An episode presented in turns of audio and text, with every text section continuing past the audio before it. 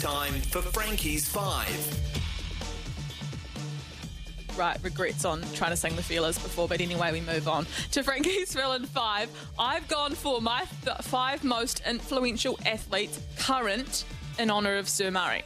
So this one was actually hard because we have so, so many who could be on this list. But as I say, I've whittled it down to five. To start with, Dame Sophie Pascoe, an 11 time Paralympic champion and multiple world champion swimmer. At the Tokyo Games, she won four medals, taking her tally to 19, making her our most decorated and successful Paralympian of all time. She's been in the public spotlight since she was a teenager. She's done incredible things in terms of the Paralympic movement, culminating in her getting a damehood for her services to swimming, the youngest person to ever receive the title. Number two, Ruby Tui, a national treasure, no doubt about it. A dual national, I guess you could say, having represented New Zealand in both rugby union and rugby sevens.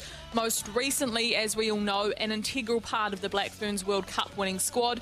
Ruby is one of those people who's larger than life, not only with her personality. I mean, not many athletes would take over the mic and lead 80,000 people to sing Tutira Mai Nga Iwi, but the way she approaches what can often be taboo or uncomfortable conversations, and she's taught us all the power of being vulnerable. This week, she was actually on Seven Sharp helping pack bags for survivors of domestic abuse with I Got Your Backpack.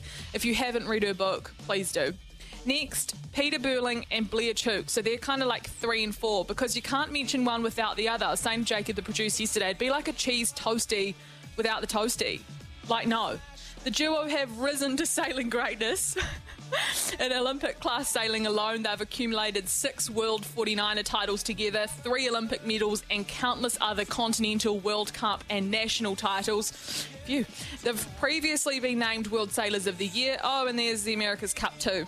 And they don't just talk the talk, they walk the walk with Live Ocean, a foundation they founded to support marine scientists, innovators, and communicators who play a vital role in the fight for a healthy future to protect our oceans and all that live in it.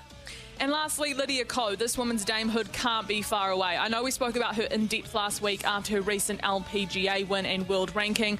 That confirmed this week she is, in fact, number one for the first time since 2017. Like Sophie, she's been in the public public eye since she was young. I should say Dame Sophie. Her impact on the sport immense, though, with golf club memberships tripling in the last three years. 1,500 young girls now a member of a club.